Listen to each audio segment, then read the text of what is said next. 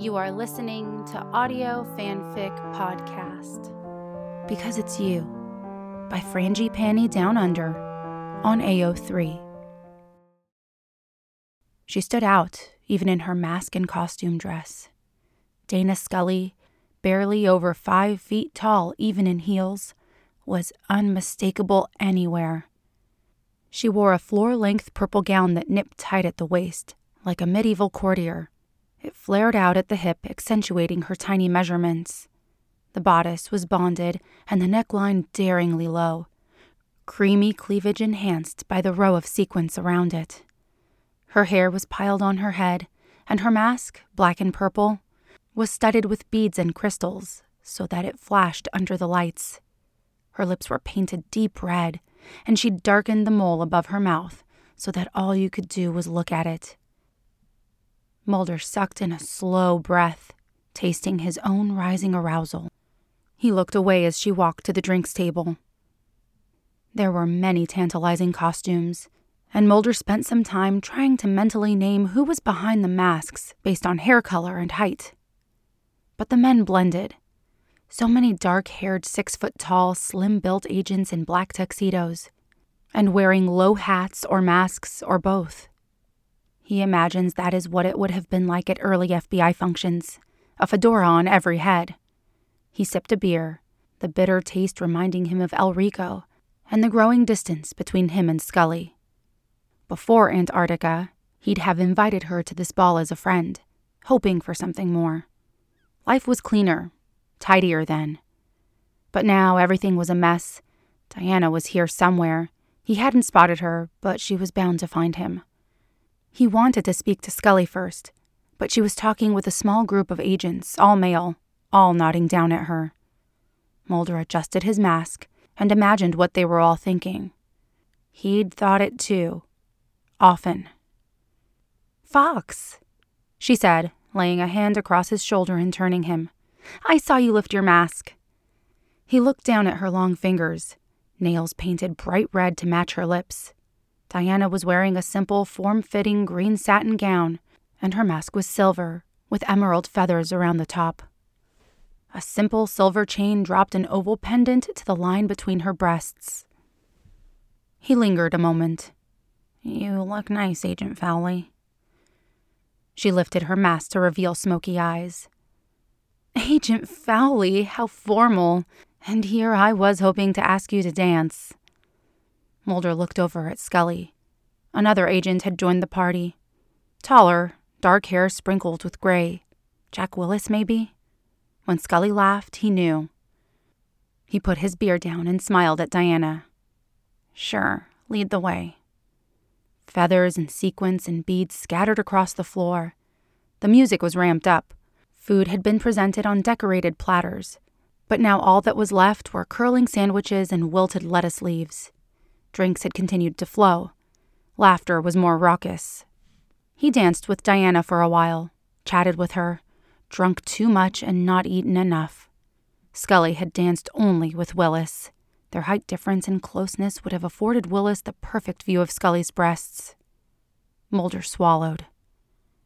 Drink, Fox? Diana asked before tugging on his bow tie. Or perhaps you might want to head outside? Back home? He stepped back, and her hand fell away. He watched Scully head toward the drinks table and pick up a sparkling wine. She still had her mask on. She still hadn't acknowledged him. And Willis was close by her side, mask off, satisfied grin cracking open his face. She looks like she's enjoying herself, Diana said, a smirk on her face. What do you say, Fox? Taxi? Distracted, he shoved his hands in his pockets and spun around. He only realized Diana had left when he saw the back of her sauntering to the doors. Mulder sighed and swallowed a beer in three long gulps. He headed over to where Scully was talking to Willis. He stood just behind them, fiddling with his mask. Scully glanced over her shoulder to him, and from just below her own mask, he saw her lips purse. Without the full face to read, he wasn't sure if it was a genuine greeting or a contemptuous acknowledgement. She turned away, put her glass on the table, and headed toward the restrooms. Willis moved to a group of agents nearby, leaving Mulder alone with just his thoughts. The passageway beyond the toilets was shadowed with possibility. She let the door shut behind her, and he made his move, slipping up behind her and linking his arms around her waist. She looked over her shoulder, but he pushed her forward. What are you doing? He said nothing, ushering her towards the deserted corridor. He swiped her through and turned her into one of the meeting rooms, pressing her face first against the wall just inside. She hitched in her breath. Gently, he took her hands and held them above her head, both wrists in one hand. She looked up, stretching her neck. He bent down to kiss the skin at her back, silk against his lips. She sucked in a breath. The floral, fresh aroma of her perfume rose under his mask, and he flexed his fingers around her wrists as she writhed against him. You like that. She said nothing, but her long exhale emboldened him. He traced more kisses around her neck, out along her collarbone, and she turned her face to his. Their masks clashed and slipped aside. Mulder? Her voice was ragged. He used his free hand to remove Willis's mask. Her pained expression shocked him, and he let her hands go. I'm sorry, Scully, that was wrong. She reached up and removed his. Fingering the eye holes, she looked at him.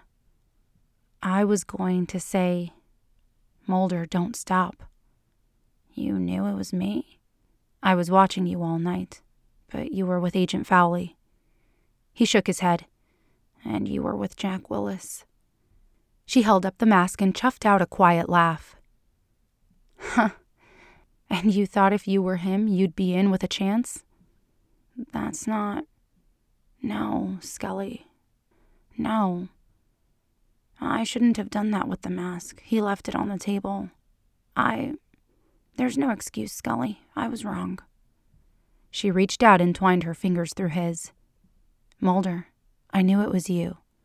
I'd recognize your profile and your gait anywhere, mask or not. She leaned in to kiss him, full on the mouth. And I know your smell.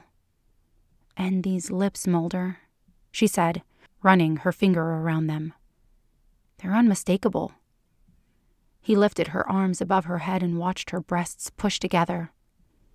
You still like this, Scully? Because it's you, Mulder. Only because it's you.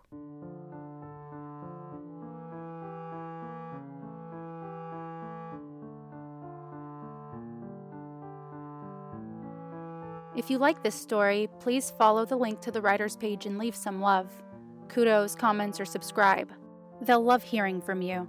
Then you can head over to our Patreon page and contribute to Audio Fanfic Podcast. As a member, you are granted early access to one new story per month. That's www.patreon.com slash audiofanficpod. Thank you for listening, and remember, the stories are out there.